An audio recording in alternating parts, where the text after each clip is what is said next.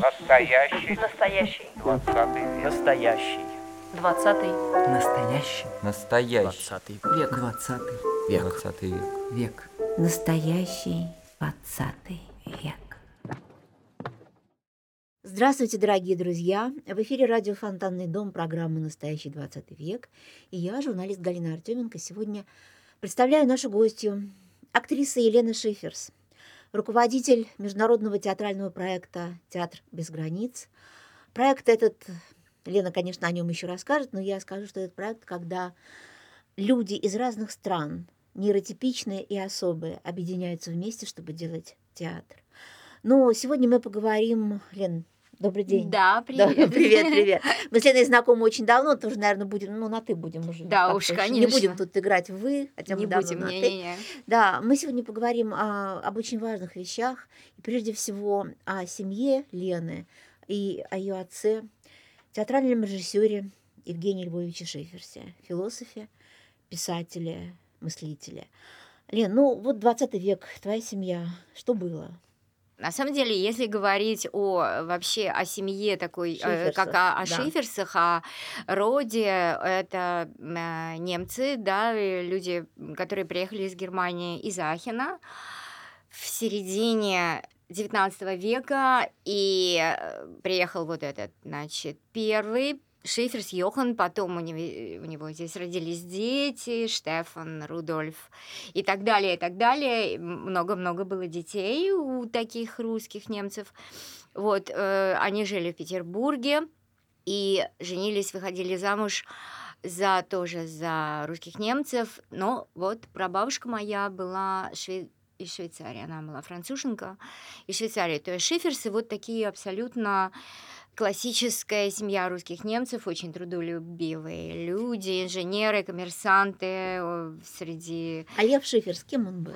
Он был писатель и очень-очень, имеешь в виду дед, Да. да, папин отец. Он был писатель, публиковался мало по разным причинам, и он был очень-очень-очень хороший переводчик. То есть он переводил с английского языка, и до сих пор его переводы Уильяма Сараяна, американского писателя, считаются лучшими и переиздаются вот до сих пор именно эти переводы. Его коснулась репрессии, как я понимаю, да? Ну, он попал под постановление писательское 56 года, вот это все, да, когда там очень многие люди э, пострадали от э, этого странного документа, и тоже в какой-то части получил ограничения в своей вот работе профессиональной, вот, так что, да, это случилось с ним тогда. Ну Вот, наверное, поговорим, наверное, собственно, о Евгении Львовиче Шеферсе, об отце. Я когда готовилась вот к нашей беседе, тоже читала, я вижу, здесь ты принесла этот самый прекрасный Да. петербургский театральный журнал с э, С очень большим, да, да. э, театр э, Евгения Шеферса с огромным этим Всегда текстом, хожу да. на интервью Да. с этой статьей. Да, и вот, э, например, Кама Гинкас, как он говорил о нем как о режиссере, в этом была его трагедия, слишком много мог. Да, так и есть. Вот можно тогда поговорить, каким он был? Ведь у него была совершенно какая-то невероятная в этом смысле судьба. Человек пошел в армию сознательно, потом э, он вернулся, стал э, режиссером. Он поставил шесть спектаклей всего, да? Да, он поставил семь спектаклей. Шесть, и потом еще один. Потом еще один в Каунасе он поставил через перерыв. а, в армию пошел и он, и его брат, потому что это де- дети э, военные, детки. И э, после войны, как говорил папа, всегда, ну, нечего вообще было носить и нечего было есть в этой семье.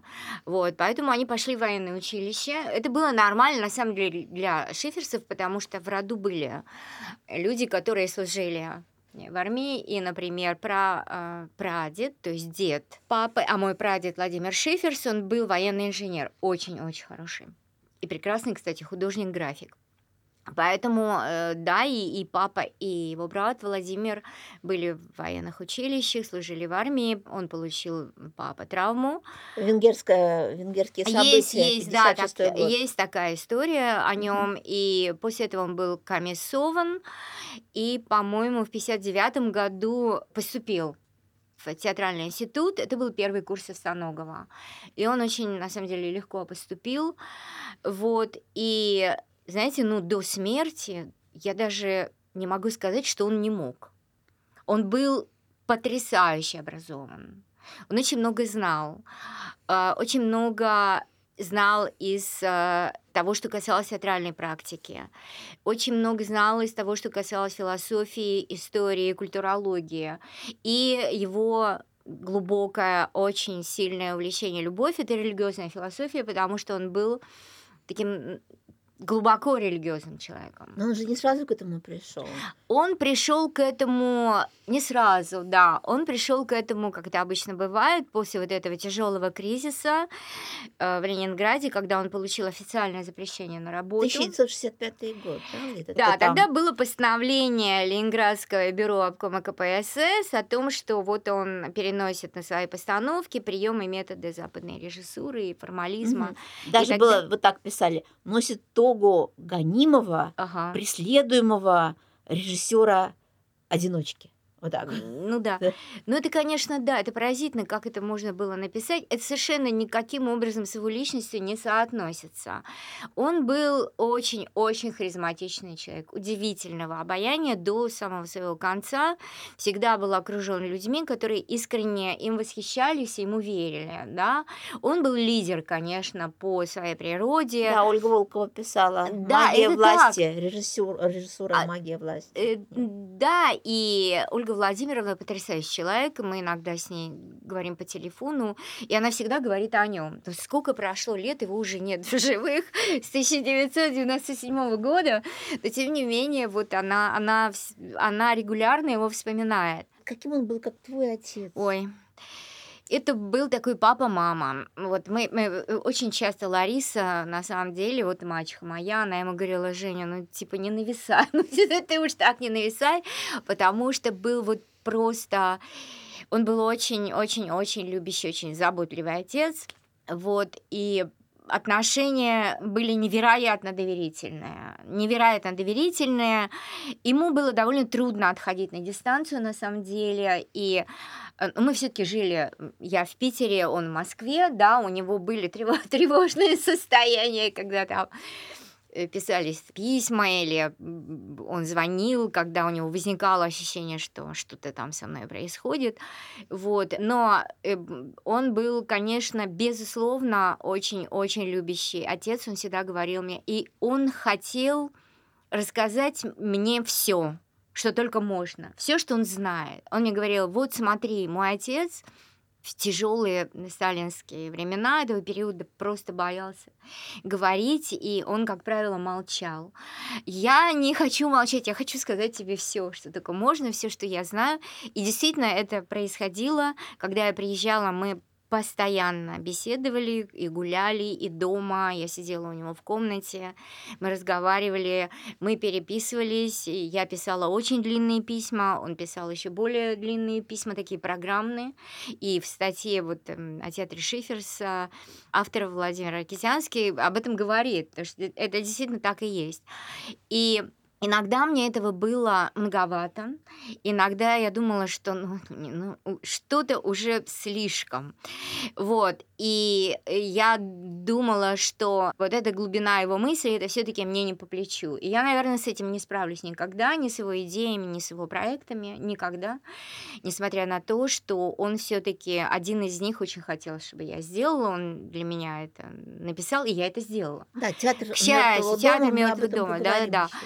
Вот. И когда его не стало, и не стало мамы, я на тот момент, э, у меня ребенку было 10 лет, и, и вообще это был, это был э, очень сильный удар, когда они ушли. Вот. И, и в этот момент заработала эта матрица, да, то есть вот то, что он закладывал, складывал, присо- он прессовал, этого было много. И когда его не стало, оно включилось. И начала, это не только заработало, и у меня не только появилось дело моей жизни, на самом деле, без, э, извините за пафос, вот, то, чем я занимаюсь, очень важно для меня. Но вот то, что вот вся вот эта информация, она меня защищала. То есть она меня реально защищала, направляла, и я видела его во сне. Он реально говорил мне, что, что будет происходить, что я должна делать. И это, конечно, такие удивительные вещи. И в этом смысле для меня и для Маши, для моей сестры он идеальный отец. Он вкладывался в нас, он для нас жил. Вот. И я очень-очень э, это ценю. Я ценю то уважение, которое он испытывал ко мне и к моей сестре, как вот к каким-то личностям, которые формируются, которые создаются. Вот, и я, я, я воспитывала своего сына э, по, по вот этим критериям. И иногда, э, когда я не знала, что делать, потому что я осталась одна, да, я давала Жене, его тоже зовут Женя, моего сына, я ему давала почитать вот эти письма, которые пап, папа писал мне, такие программные, значит, вот, они у меня лежат дома, такие стертые. Блин, а ты видела спектакли отца? Вообще, да? Я, э, Галя, я э, не видела, конечно, спектакли петербургского периода, потому что была мала, хотя я выросла в театре, он всегда меня брал на репетицию из детского сада, и для меня в театре нет вообще ничего сакрального, это какое-то такое вот, ну, такое место, жизни. Где, где сидишь и ждешь, когда... Где сидишь и вообще ждешь папу, где ты ползаешь по сцене, где, я отлично помню, сцену Тюза без половика, с какими-то этими дырочками от гвоздей. Это тоже сыграло роль потом в дальнейшей работе, когда просто вот исчезает вот это некое такое пафосное отношение к театру, и остается только то здоровое начало, то, что ты можешь, прости господи, использовать утилитарно. Я вот это сейчас mm-hmm. и делаю. А где он ставил в Ленинграде? Какие в Ленинграде он делал, э, конечно, ключевая программная его работа, дипломная, 63-й год. Это великий, величайший спектакль, сотворившее чудо в Тюзе по пьесе Гибсона и волею судеб, да, вот эта тема девочки с особенностями слепо-глухонемой. Это Ольга Волкова. Ольга, да. Ольга Волкова. А мисс э, Салливан... Салливан Тоня Шуранова. Да, то есть две звезды.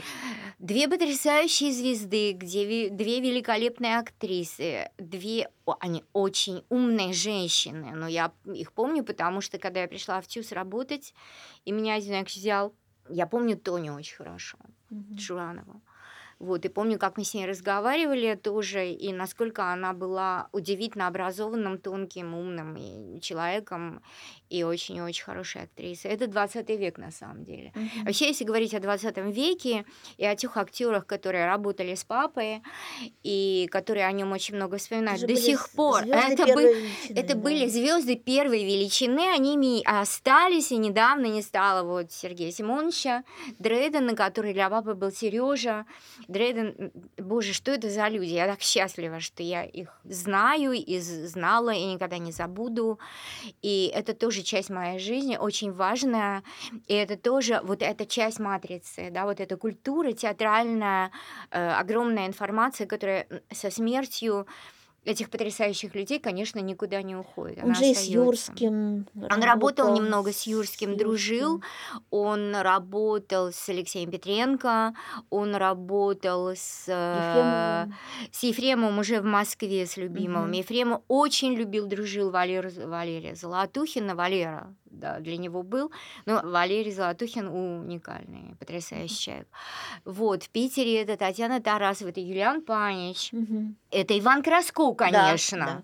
Он как раз сыграл э, в Криона в Антигоне. Он сыграл Антигоне. Криона. Э, это вторая его постановка, да? Или? Да, это его э, вторая постановка. Нет, это все-таки было раньше, чем «Сотворившее чудо», потому что «Сотворившее чудо» был дипломный спектакль. А там он был студентом же вообще. Конечно, когда все, он Антигону ставил. Он все спектакли петербургского периода поставил студентом. Да. да, ленинградского периода поставил студентом. И «Сотворившее чудо» в Тюзе, в драме комедии Маклена Грасса, в театре э, Ленком, это Балтийский дом, Ромео и Джульетта, и что тот солдат, что этот малодраматический театр. Вот, то есть э, потом, когда уже мы начали делать гастроли Театра без границ, у меня была задача пройти по этим поинтам, по этим, по точкам. точкам. Да, я думала, надо, надо. И мы играли на малой сцене Тюза, мы играли на малой сцене Балтийского дома, и мы играли в театре драмы и комедии на Литейном. Mm-hmm. То есть, в общем, для меня было очень важно, чтобы я как бы, ну, вошла в этот след и в этот мир, в да. этот мир. Вот я еще хочу а, привести такую цитату, которую Кочергин, вот как он говорил о Евгении Да. Шиферсе. Эдуард Степанович Да, прекрасный. Эдуард Степанович, вот он говорил так, от природы он был очень одарен как режиссер, он гипнотизер, волшебник. Вот в чем этот гипноз, в чем это волшебство? Это, конечно, невозможно словами передать, но тем не менее, как он взаимодействовал с актерами и с залом, что происходило? Ну, знаешь, конечно, изначально обаяние, харизма это очень важно, когда у человека это есть, и он, правда, ну, и красивый, и очень энергичный, и Чадаева невероятно обра... говорили. На кого? На Чадаева говорили. Ну, возможно, я, я не знаю. Ну, в общем, он был прекрасен, красив, в молодости просто совершенно феноменальный, потрясающий, красивый. Но я думаю, что секрет его э, влияния и успеха как раз не в том, что он подавлял. Оля очень правильно Волкова сказала о магии власти, но это была магия вот этого какого-то невероятного уважения к актеру. Для него актер это человек, который берет на себя ответственность за спектакль. Это человек, который создает вместе с ним спектакль. И поэтому люди так ему верили, потому что они создавали спектакль вместе. Это уже была лаборатория, о которой он мечтал в 70-е годы, да, но в 60-е годы в Ленинграде он уже ее создал. И в этом секрет его влияния. Он и, и я могу это сказать о себе, потому что я же тоже была его клиентом, он же мне очень много рассказывал и объяснял, никогда никакого давления, никогда. Это только желание поделиться, это желание отдать все, что ты знаешь. Он всегда делился, ему Лариса говорила, Женя, ну хватит, все, все твои идеи растащат по кускам, кто-нибудь возьмет это, кто-нибудь возьмет то. На самом деле это происходило. Вот, ему никогда этого не было жалко. И я очень рада, что мне тоже никогда не жалко делиться тем, что я знаю о нем, и том, что я, например, умею делать в нашем деле. Я только этим и занимаюсь, что делюсь. Вот в этом секрет э, его обаяния. э, да. А о работе с э, текстом Ольги Бергольц и с первороссиянами вот можно поподробнее, потому что я очень хочу посмотреть этот фильм, я его не видела, но я знаю, насколько вообще Надеюсь, что мы его в музее покажем. Очень хочется сделать такой Мгм. показ. Я знаю, насколько Бергольц был важен этот текст, этот опыт. И вот противоречивые какие-то сведения понравилось, и понравилась ей эта работа, не понравилась. В чем была магия именно этого фильма на основе того, что писала Бергольц? Она же начала работать э, с этой темой еще до войны. Ну, э, как мне кажется, насколько я помню э, из того, что он рассказывал, ей понравился этот фильм, и она его очень благодарила за то, что он увидел главное. То есть он видел, он увидел архетип э, вот этих людей, которые шли жертвовать собой для того, чтобы случилось то, что они планировали. Да, Они, коммунары, они- коммунары, коммунары- которые отпра- отправляются в какой-то глухомань из да, с- Петрограда или там... да, и они сажали хлеб, и этот хлеб сжигали. И вся эстетика этого фильма, она такая очень э, иконописная, она очень похожа на... Это такие стоп-кадры, и это очень похоже на иконы. Очень-очень красивый фильм, очень хороший художник Михаил Щеглов. И он, когда рассказывал об этом фильме, он говорил, что очень важно было сохранить вот эту э, вот этот секрет иконы, которую отец Павел Флоренский называл секретом обратной перспективы. Это когда они смотрят на тебя. То есть ну, не, ты приходишь, смотришь на икону, а образ этот смотрит на тебя. И это был эффект этого фильма. И для нее это было очень важно, потому что весь смысл этих образов и их жертвы, да, то есть того, той жертвы, которую они приносили легко, потому что там было видно, как они так сказать, спокойно, в очень таком потрясающе Заманский Владимир играл главную роль. И, боже, я, я вот помню просто, я помню эти, эти кадры. Эта жертва, она была такая, ну, святая, да, она была архетипически очень важная, она была насыщенная смыслами. И поэтому, в- моем понимании, э, сколько я помню, она была очень ему за это благодарна. Мгм. Вот за то, что он увидел смыслы вот Ну, этого фильм, вот он же ведь Его на полку положили? и- Фильм положили сразу же на полку, там все эти худсоветы э, состоялись, и ни- ничего не стало дальше происходить, его не пока. Интересно, что его показывали, Лариса рассказывала, мачеха моя, о том, что когда обучали студентов в Авгике, его показывали. То есть это был такой, ну, сейчас бы сказали, артха- артхаусное кино, такое интересное очень, а, хорошо снятое, с хорошим качеством, с прекрасным оператором, вот, с вот этими крупными планами, на которых можно очень хорошо поучиться, с таким нестандартным сюжетом, с очень хорошим монтажом, как мне кажется. Вот. И это студентов обучали, показывали. В прокате его не было. Потом, когда начался кризис на Ленфильме копии просто стали гибнуть вот в этом хранении, и осталась только одна, которая просто с Божьей помощью а, сохранилась, и ее реставрировали и оцифровали. То есть есть цифровая копия. А вообще вот э, вся эта история движения Шиферса к э, вот э, какому-то религиозному осмыслению жизни, вот как это происходило? Он же, наверное, с юности это не был таким религиозным Э, человеком. Нет, ну, по тем временам вообще сложно было себе представить Да. а в его детстве, что это как-то. Но на самом деле он пережил клиническую смерть после вот про того, как фильм закрыли. У него была зафиксированная клиническая смерть.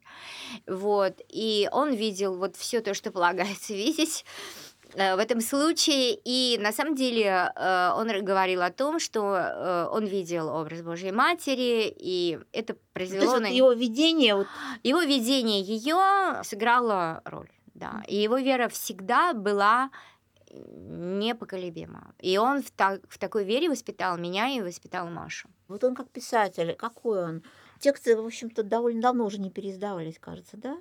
Ну, не переиздавались, и то, что издавалось, э, издавалось на деньги семьи и на э, при поддержке покойного Глеба Павловского. Большое ему за это спасибо. То есть, в общем, он финансировал издание двухтомника. Вот, нет, не переиздавалось, по-моему, где-то в Сербии, может быть. Роман издавался на сербском языке. Вот. Ну, мне сложно сказать, мне очень нравится роман. И Это смертью смерть поправ? Смертью смерть поправ. Я помню, как он писался. Он э, писал его уже после того, как был изгнан практически из Ленинграда и был в Москве, и не было работы. Он жил на даче у друзей и очень-очень плохо себя чувствовал, падал. Вот, и сидел за пишущей машинкой и писал этот роман. И я очень рада, что этот роман издан. Вот. Но это э, роман, это как бы вот определение. На самом деле это, наверное, больше, шире, чем роман. Он, э, там же нет вот таких Ну, там вот... есть разные слои. Там есть э, часть, которая касается его автобиографии, есть часть очень важная, которая касается Иисуса, да, и есть часть, которая касается героя Фомы, то есть героя вот этих 60-х годов, Мгм. который был то, значит, у него были черты автора романа, то есть автора романа «Смертью смерть поправ», это были черты Шиферса, и это был образ вот такого человека 60-х годов, вот мне так кажется, и когда я это читаю, мне так это дорого, потому что я очень хорошо их помню, этих шестидесятников, вот этих молодых, и молодых родителей, их друзей, и Юлика Панича молодого, и Игоря Ефимова, какие они были, и Довлатова, да, вот какие они были классные, молодые, вот такие очень эмоциональные, страстные, честные, красивые, безумно, очень стильные вот эти люди. Это есть тоже в герое э, романа «Смерть и смерть поправ». Вообще часто перечитываешь отцовские тексты? Э, Я люблю читать отцовские тексты, и если раньше мне было трудно читать вот эти мистические и философские тексты, все, что, что касается русской религиозной мысли, я читаю с удовольствием. Мне было сложнее читать все, что касалось буддизма, но сейчас проще. Да, читаю. И роман читаю. А текст вот про Гутенберга. Это замечательная, потрясающая, очень-очень красивая вещь.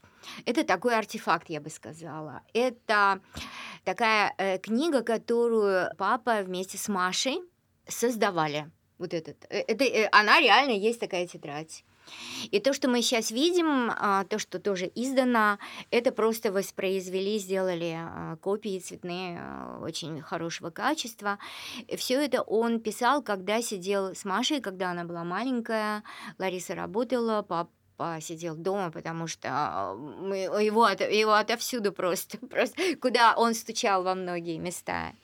Везде получил отказ. В общем, он сидел с маленькой Машей, она рисовала, и он писал свои мысли, которые касались друзей, которые касались семьи, которые касались его, и там же есть вклейки статей, например, о Льве Шиферсе, об вот этом всем деле, которое касалось писателей, переводчиков, все, что касалось э, самого Шиферса, вот, это очень красивая штука. У меня есть, к счастью, даже два экземпляра. Какова судьба, в принципе, вот его архива, его наследия? Наследие, на самом деле, огромно. Есть архив, который э, Лариса поддерживает бережно, вдова Евгения Львовича. Есть то, что еще есть у меня дома. Вот, есть то, что издали, и есть вот эта замечательная статья Владимира Китянского, огромное спасибо. Э, Петербургскому театральному журналу. Огромное да. спасибо Марине Дмитриевской лично, ну, огромное спасибо. Здесь это, это фундаментальная работа, и Володя со многими людьми разговаривал да. и записывал э, их воспоминания, и брал какие-то фрагменты из их архивов, актеров и а, всех людей, которые с ним работали, и сценографов. Вот. Так что это все мы храним, да. Идея театра мертвого дома, как она вообще родилась и как она развивалась, успел ли он что-то сделать, или это была такая какая-то вот такая правительская история, чтобы передать эту идею тебе? Ну, на самом деле это длинная история, прямо скажем, потому что вот тот финальный вариант, который я делаю, да, и который он действительно, в общем, написал и подписал, там написано Елена Ша, то есть в общем не, не отвертишься, конечно, уже просто. Вот. Это длинная история, он начал работать над этой идеей в середине 70-х годов, Тогда это назывался Мемориальный театр Достоевского, и он это называл лабораторией. Вот то, что сейчас просто делают, можно сказать, все. Ну, сейчас что не, не что проект, то лаборатория. То лаборатория. А тогда он пытался сделать эту лабораторию, и он называл эту мемориальный театр Достоевского лабораторией. Они начали там было, были участники этого проекта, среди них потрясающий Сергей Михайлович Бархин, вот, который даже делал макет вот этого предполагаемого спектакля, который появляется в результате работы лаборатории. Не получилось. Как и не получилось в самой лаборатории, он пытался воссоздать эту структуру вокруг репетиции спектакля «Борис Годунов» в театре на Таганке – Ничего не вышло. Я помню, я сама была на одной из бесед, когда он пытался объяснить, что ну давайте мы не только вы будете репетировать, давайте мы будем еще разговаривать вокруг этого всего. И вот есть что сказать художнику, и вот я приглашу философов, которые будут говорить о Пушкине, которые будут говорить об идеях. Я помню вот такое, так сказать, лицо Николая Губенко, который, значит, что? В смысле? Какая лаборатория? Не срослось. Не срослось. То есть не получилось. Она получилась не в театре. И на самом деле у него кроме вот этой практики, да, кроме спектаклей, которые он сделал в театрах прекрасных, да, есть еще театральные проекты, которые вне театральных стен предполагалось сделать. Это тоже на самом деле революционная идея, это то, что мы сейчас делаем.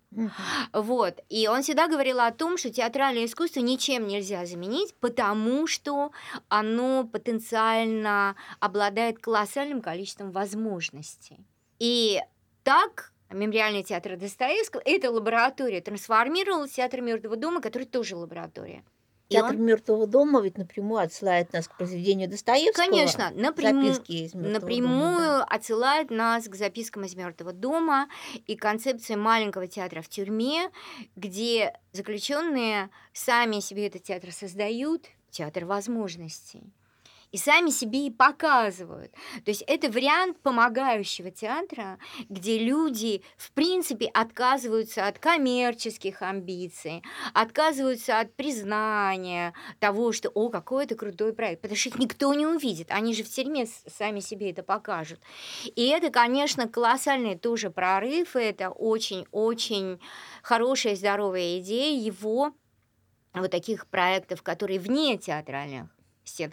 Это на самом деле тоже вполне себе традиционный такой подход к театру, который не только коммерческий, а еще и мистериальный, еще и культовый. И э, в этих традициях он а, написал все комментарии к вот этой концепции театра мертвого дома, то, что Елена Ша была подписана. А что это да. представляет собой? Это книжка? что Это такая тетрадь, о, это самошитая тетрадочка, то есть как будто бы мы там все сидим и тоже сами берем из альбома моей сестры Маши листочки, складываются вот они как-то, откуда-то достаются стихи Ахматовой, Пушкина, легенда о великом инквизиторе, так актуальна сейчас. Э, Моцарт и Сальери и так далее. Вот, и все это вклеивается, там он что-то пишет от руки, какие-то комментарии, то есть это офигенский артефакт. И это сшивается черными нитками. И вот такая вот красивая тетрадь была вручена мне в 83 году. Ну и что я буду с этим делать? Хороший вопрос. Вот, мы делали какие-то очень слабые попытки предлагать это профессиональным театрам, и у меня не было никакой мотивации на самом деле делать это с профессионалами, потому что там надо объяснять все, почему фрагменты, почему стихи, да почему эти стихи, почему такие стихи, а где сквозное действие, да его там нет, а, а что, а какой у меня внутренний монолог, да попробуй там угадай, какой у тебя внутренний монолог. И, в общем, это лежало, лежало до тех пор, пока в 2000 году я случайно не поговорила с моей ближайшей подругой Маргаретой Фондерборг, вот, которая основательница организации, да. благотворительной, общественной, прекрасной организации «Перспективы», дай бог здоровья организации, всем И светлой памяти Маргариты. Светлой памяти Маргариты не могу до сих пор принять то, что ее с нами нет. Она умерла в, 19, в 2019 году. Совсем молодой. Совсем молодой. Вот. И она мне сказала, а ты не хочешь в ПНИ попробовать? Я думала, что такое это психоневрологический. Вот. Я думала, Тоже не знала, аббревиатуру не знала, да? Я не знала аббревиатуру, аббревиатуру, я не знала о том, что они существуют, и что их так много, и, И что, что там они народу так много. и что там народу больше тысячи человек в ПНИ-3, каждом. Мгм. куда я попала. И, в общем, вместе с Машей, с Марией Островской, которая ныне у нас президент организации, мы с ней поехали в исторический день, я его помню отлично, 25 ноября. Мы с ней поехали в это ПНИ, и она по дороге все пыталась меня как-то, значит, так говорить, ну, Лена, там люди с очень тяжелой формой инвалидности, ну, ты пойми, что не все вот так прям в прыжке побегут тебе да, они читать не умеют, и они в колясках, и что ты там разгоняешься.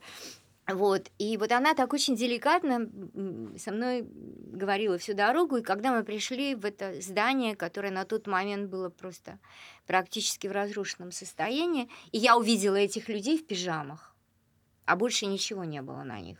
Я подумала, вот оно, вот это место, вот то место, где для За- которого да, где написан- театр мертвого дома, Конечно. из мертвого дома, вот он. вот он, вот, то есть я попала в мертвый дом, и мы начали работать над этой концепцией, которая потом трансформировала. Мы, мы э, я надеялась, что мы не будем никому показывать наш опыт, а там я увидела просто всех персонажей из этой концепции. Вот прикинь, вот из этого сценария там был поэт, там была юродивая, там была юродивая, которая играла в куклы Света Меткину, у которой была кукла. Да, которую только что хотел сказать про Свету Вот. Меткину, да. в общем, в итоге это Мгм. эти- И Ильгар Наджаф. там был который- Рыгав Наджафов, Гамлет. поэты, актеры Гамлет. Его Они тоже с нами нет, его коньку Его нет. тоже с нами нет. Они там были, там есть Виталий, э, к счастью, до сих пор э, жив Виталий Калузаев, поэт, который пишет И стихи. художник. И художник. Кирилл Они Шмырков. Конечно, все персонажи сценария «Театр мертвого дома» были в этом Пни.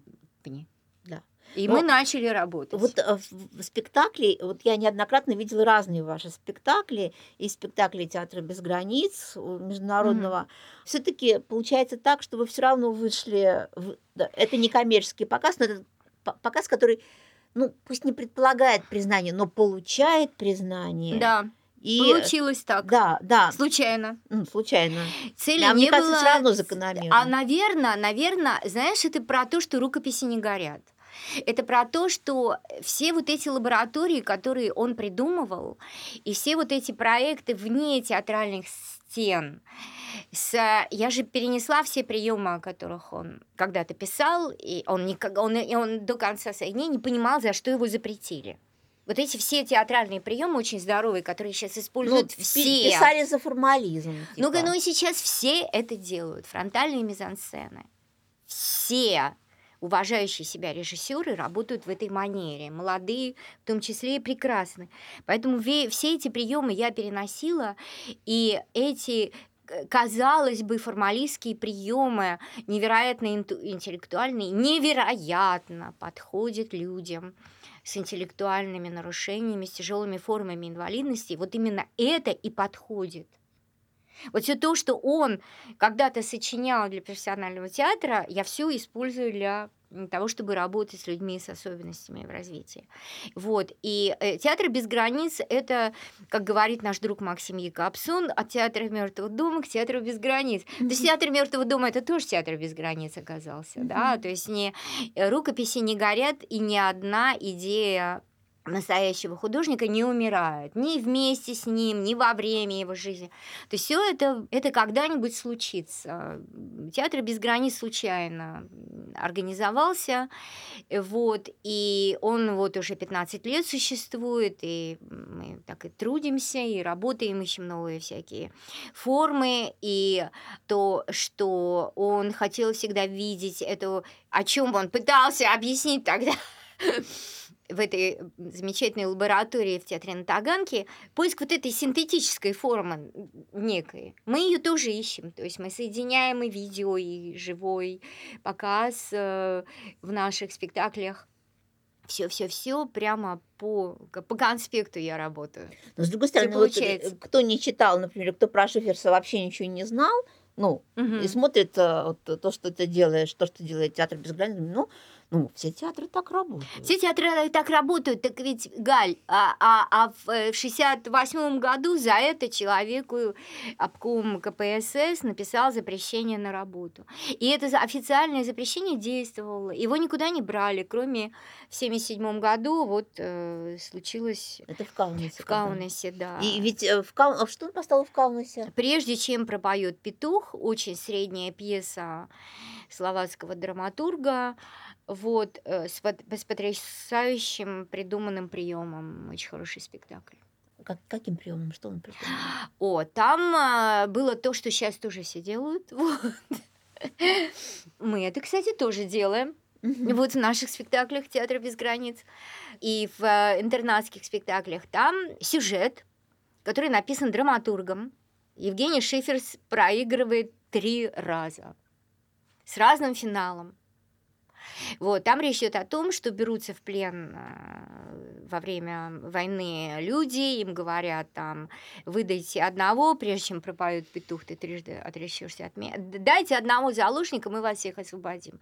Первый вариант, когда они дали одного, второй вариант, когда они отказались, и третий вариант, когда они я не помню, какой третий вариант, но, в общем, что-то там... А, поменялись местами. Сначала выбрали одного заложника, потом его поменяли на другого. То есть тот, кого выбрали... А, он вызвался сам. Вот, и в итоге молодой парень, в итоге вместо него пошел другой. Мгм.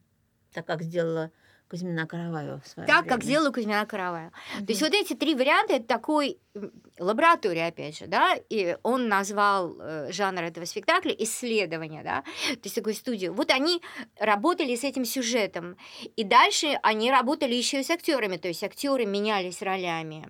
Мгм. Вот, то, что мы сейчас тоже Так делаем. это, это все делают. Все Галя, делают. Хорошо. И, и, значит, э, насколько я помню, вот, э, насколько я читала об этом спектакле, что из Москвы, из Ленинграда Ехали, ехали да, в да, Каунас да, да. специально посмотреть. Алексей Петренко ехал специально. Мы с ним специально. ехали в одном вагоне, я из Питера, в общем, в итоге встретились в одном поезде с ним. Вообще такая удивительная история, такая удивительная судьба а, режиссера, который пересекался, вот он как комета, да, со Да, многими, да, да, да. многими звездами и планетами театральной э, славы. Они до сих пор, э, все, кто еще жив, на самом деле про эти пересечения вспоминают. Да, это, конечно, удивительная судьба человека, который очень-очень, конечно, опережал свое Своё время и был, и был невероятно щедрым. Вот ты говоришь, сейчас все это делают. Ну вот-вот.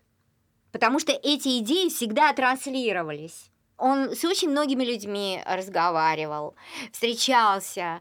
Господи, это был открытый дом в Москве, то есть бе- бесконечно приходили какие-то ребята, э, которым он говорил и рассказывал, и объяснял, и вот из этого и получается то, что мы имеем сейчас. Рукописи не горят. А вот э, если говорить ближе к тому театру, который ты сейчас делаешь, э, вот сейчас над чем ведется работа? Сейчас мы на самом деле планируем все-таки показывать вот этот последний спектакль Театра без границ, основные моменты. Будем искать осенью площадки. Еще хотим пару раз показать.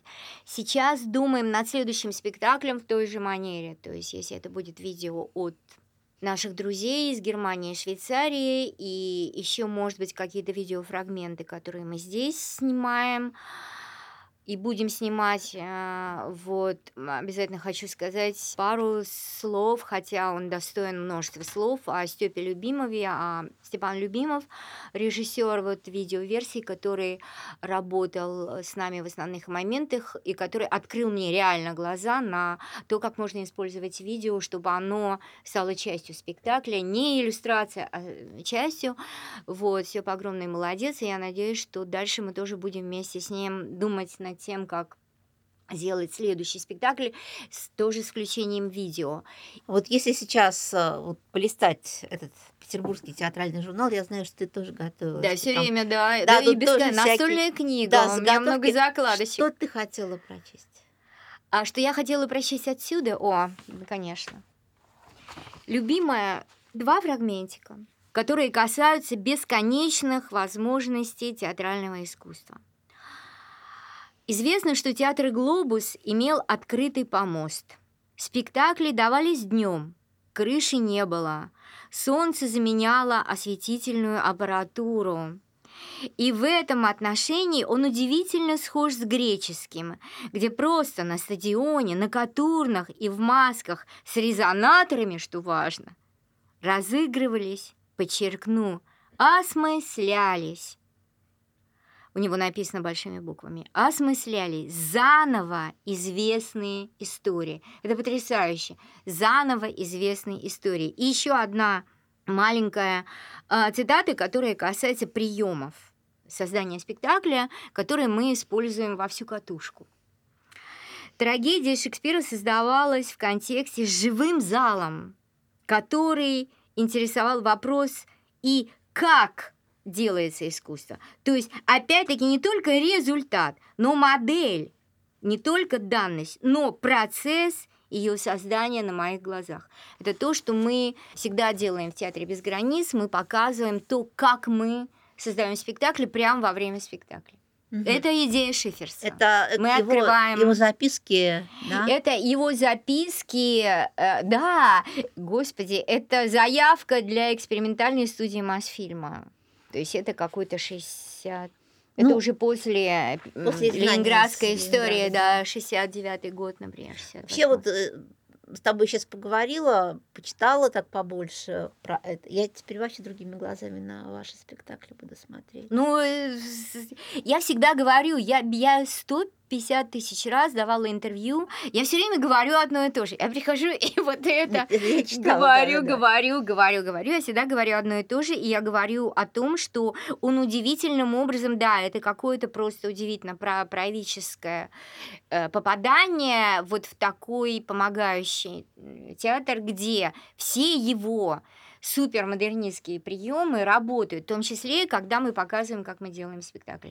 И как это важно для людей с инвалидностью, чтобы мы, грубо говоря, вот этот спектакль был, ну, не знаю, такой очень-очень крутой генеральной репетиции, где прямо в процессе ты можешь менять все, что происходит. Мгм. Для них это очень важно чтобы не э, заучивалось насмерть, и там я никогда их не учу и не лечу, вот, и очень хочется сохранить вот эту живую ткань, их такими, какие они есть. Это можно делать только когда мы используем приемы Шиферса. У меня другого ничего нет, я не режиссер. Нет.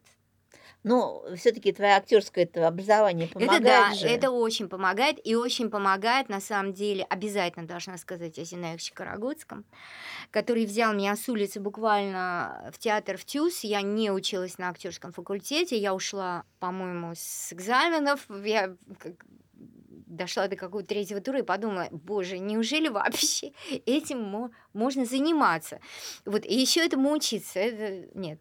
И, а, а Зинаевич меня взял, он сказал, ну ладно, не хочешь учиться, давай там худсовету пока, покажешь, работы с, э, работая с режиссерами, студентами, тоже карагодскими, и что-нибудь там сделайте, одноактовую пьесу, покажи худсовету, и тебя э, или возьмем, или не возьмем. Ну, взяли меня. И я ему за это бесконечно благодарна. У него тоже сработала какая-то паразитная интуиция. Он знал, что я не впишусь. Он знал, что я не буду работать актрисой, что это не моя профессия. Я никогда это не скрывала, что не моя эта профессия. Но он дал мне опыт существования на сцене. Вот человека вот берут из ниоткуда, он попадает на сцену, то, что мы сейчас делаем, да, и он получает этот опыт и его транслирует. А я попала на сцену, которую я по гвоздикам помнила в Тюзе, да, с детства. Я попала к родным людям, к очень знакомым детства мне актерам. И я попала в эту среду, я попала в эту атмосферу, и я попала на сцену, которая, конечно, обладает абсолютно магическими такими терапевтическими свойствами. Когда ты на нее попадаешь, ты абсолютно белый лист, и начинает с тобой нечто происходить. Это то, что мы делаем с людьми с особенностями на сценах, а мне очень важно, чтобы мы играли в спектакле на профессиональных сценах с хорошим светом, с профессиональным звуком и так далее. Вот это, это важно. Это то, что случилось со мной благодаря Зинекчу работе в ТЮЗе. Мы с Данилой очень карагульским, мы постоянно об этом вспоминаем. И у нас тоже очень близкие приемы вот в нашей работе. Дорогие друзья, вот мы сегодня говорили с Леной Шиферс, а, мы говорили о ее отце, философе, режиссере, писателе Евгении Шиферсе. Мы говорили о театре Мертвого дома и о том, что делает Лена, это театр без границ. Лен, большое спасибо. Спасибо вам Спасибо. большое, дорогие. Спасибо.